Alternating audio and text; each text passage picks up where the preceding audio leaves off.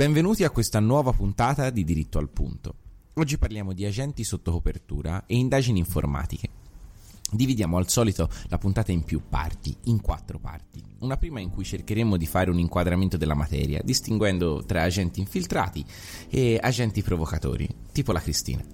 Una seconda, devoluta ad un brevissimo ripasso di cosa sia una scriminante, che abbiamo già fatto nella prima stagione, una terza in cui ci chiederemo cosa succede se manca anche solo uno dei requisiti previsti dalla scriminante di cui vi parleremo e quali siano i suoi limiti, e infine una quarta nella quale vedremo nel dettaglio di cosa si occupano questi agenti undercover durante le indagini informatiche.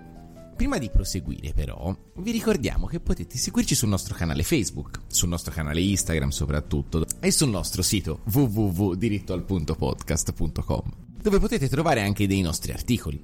Vi ricordiamo inoltre di iscrivervi al nostro canale Spotify e soprattutto al nostro canale YouTube per restare sempre aggiornati. Allora ragazzi, cominciamo con il dire che la disciplina dell'agente sotto copertura è stata modificata dalla recente legge Spazza Corrotti, la numero 3 del 2019. Come tutti sapete, tale legge si iscrive nel quadro della prevenzione del contrasto alla corruzione. Ecco quindi possiamo già vedere un primo profilo di novità. Quale? Ve lo dico subito. La figura dell'agente undercover fu ideata per accertare quei reati caratterizzati abitualmente da una forte componente organizzativa. Ma i reati contro la pubblica amministrazione, come appunto la corruzione, non sono generalmente connotati da tale caratteristica allora possiamo immediatamente affermare che il legislatore comincia a prevedere sempre in più ambiti la figura dell'agente undercover e lo fa ampliando anche le azioni che l'agente sotto copertura può compiere senza incorrere nell'applicazione della pena. È un bel direttore! Sì, una meravigliosa persona! È un santo, è! Apostolo!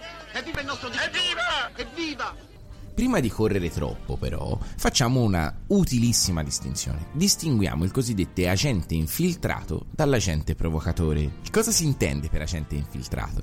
L'agente infiltrato è colui che, essendo inserito nelle forze di polizia o collaborando formalmente con esse nell'ambito di operazioni investigative ufficiali, pone in essere una condotta di mera osservazione e contenimento dell'attività criminosa Tale condotta, infatti, è finalizzata all'individuazione della notizia di reato a carico di uno o più soggetti. Specifichiamo quindi, l'agente infiltrato lavora sul piano psichico e materiale di una o più attività penalmente illecite, con l'obiettivo di scovare, denunciare o far cogliere in fragranza i responsabili di attività delittuose. Egli fornisce l'occasione del reato da parte del soggetto che già aveva l'intenzione criminosa di commetterlo. Quindi l'intenzione c'è ed è allo stato latente. L'agente fornisce l'occasione per concretizzare l'occasione stessa, egli non crea l'intenzione. Passiamo allora al cosiddetto agente provocatore. Egli è colui che pur trovandosi nelle medesime condizioni che legittimano l'agente infiltrato, a differenza di quest'ultimo, pone in essere una condotta che viene definita attiva. Cosa si intende? Si intende una condotta che consiste nell'induzione, nell'ideazione e nell'esecuzione di fatti penalmente illeciti. Ciò significa che l'agente è provocatore quando pone in essere una condotta che istiga, che promuove la commissione di un reato, che altrimenti non sarebbe mai stato commesso. Qui l'intenzione criminale viene originata dall'agente, quindi l'agente induce a commettere il reato a un soggetto che non aveva nessuna intenzione criminale. È abbastanza semplice capire, fatta tale distinzione, che la figura ritenuta legittima nel nostro panorama normativo è esclusivamente quello dell'agente infiltrato e non quella dell'agente provocatore. Ma voi mi direte, ma scusate, non avete detto che l'agente infiltrato pone in essere una o più attività penalmente illecite? E allora perché parlate di una figura legittima? Non dovrebbero essere entrambe punite? Bene, rispondisci a questa annosa domanda. La domanda di Cosimo è assolutamente opportuna, se non fosse però che il nostro legislatore ha approntato per tali soggetti una scriminante. Ma vi ricordate cos'è una scriminante? Facciamo un piccolo ripasso. Intanto vi riconsiglio di risentire la puntata 4 della prima stagione chiamata Adriana, in merito perché ricordo che la CRI aveva fatto un esempio molto carino con Cosimo e eh, molto esplicativo. Per scrupolo comunque facciamo un velocissimo ripasso.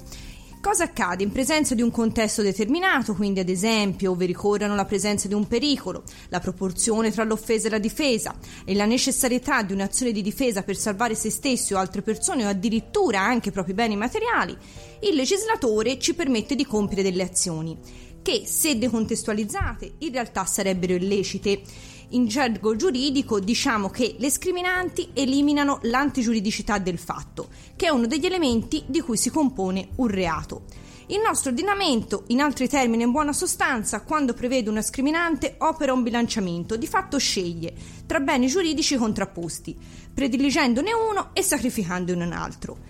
Riportiamo la teoria al nostro caso pratico dell'agente infiltrato egli effettivamente compirà delle attività che non sono illecite, quindi di fatto pone in essere un reato. Ma il legislatore dice io in questo caso non lo posso punire, in quanto ritengo prevalente il fine che c'è dietro le sue attività, ovvero scovare, denunciare o far cogliere in fragranza, come si dice in gergo, con le mani nella marmellata, i responsabili dell'attività delittuosa. Ma di che tipologia discriminante si sta parlando? Non vi preoccupate, adesso ve lo dico. Secondo la tesi prevalente, questa scriminante è riconducibile allo schema dell'esercizio del diritto e non a quello dell'adempimento del dovere. Ora vi spiego bene che cosa vuol dire questa frase. Vuol dire che l'agente sotto copertura ha il diritto di compiere quei fatti costituenti reato.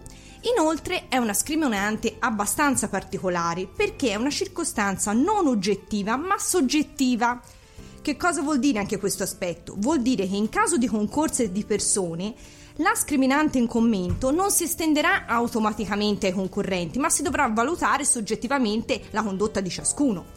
Abbiamo detto però all'inizio che ci sono dei limiti all'applicabilità di queste scriminante. Quali sono, Albi? Ricordaceli. L'applicabilità di tale scriminante è subordinata alla sussistenza delle condizioni previste dalla legge. Vediamole una a una.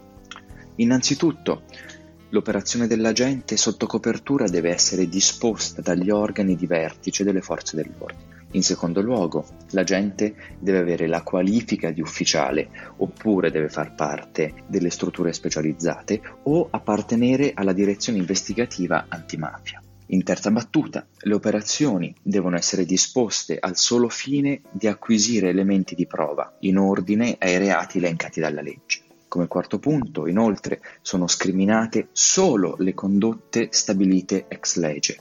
Ciò significa che questa norma si applica solo a certe condotte dell'agente sotto copertura. Stiamo dunque parlando di una norma a fattispecie esclusiva e quindi escludente. Questa è una grande particolarità perché solitamente le norme che introducono le scriminanti sono qualificate come norme espressive di principi generali e quindi suscettibili di applicazione bianalogica. Qui invece abbiamo una norma che descrive una fattispecie esclusiva e pertanto escludente. Passiamo all'ultimo requisito. L'organo che dispone l'esecuzione delle operazioni dell'agente deve dare preventiva comunicazione al PM competente. Sorge spontanea dunque la seguente domanda: la mancanza di uno o più di uno dei presupposti cosa determina? Beh ragazzi, la norma subordina l'applicazione scriminante alla sussistenza di tutti e cinque i presupposti, ergo la conseguenza logica è che la mancanza anche solo di uno di questi determini l'inapplicabilità della scriminante. Ciò significa che l'agente incorrerà in una responsabilità penale. Devo dirvi che su questo punto c'è un gran fermento giurisprudenziale che per questioni di tempo non affronterò adesso. Passo dunque la parola a te Giando e a te Cria affinché ci parliate un po' di come funziona l'attività undercover per le indagini informatiche. Ciao a tutti.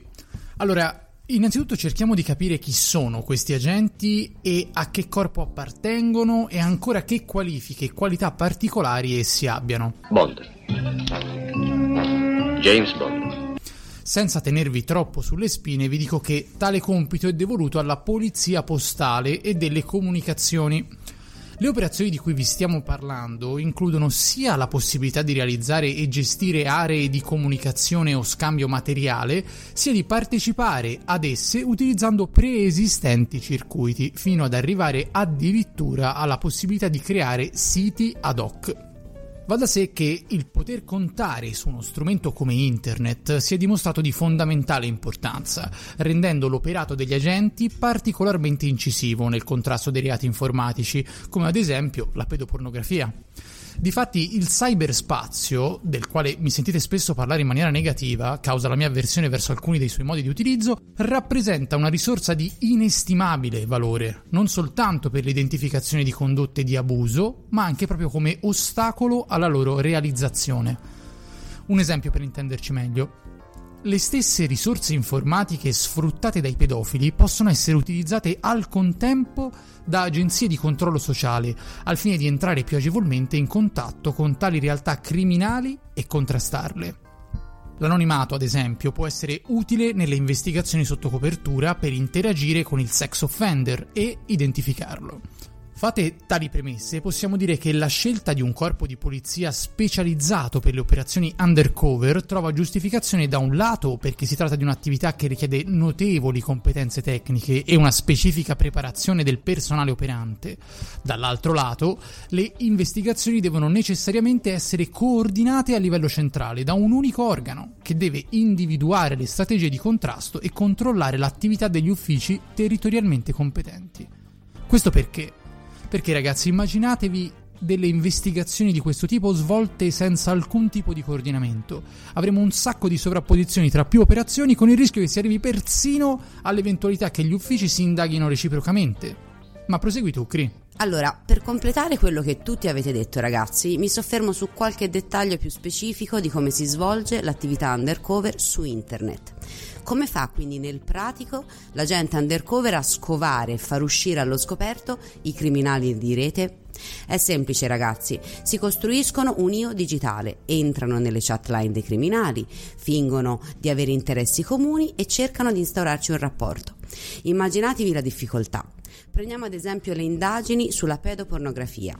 Io, agente undercover, devo far finta di condividere con te, sex offender, le medesime perversioni sessuali nei confronti dei minori.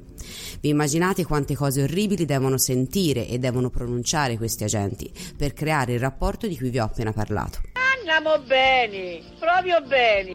Ecco perché il ruolo degli psicologi in queste indagini è determinante, sia al fine di creare un criminal profile del sex offender, sia per supportare l'attività stessa dell'agente undercover in ogni istante, tramite sedute di defaticamento mentale.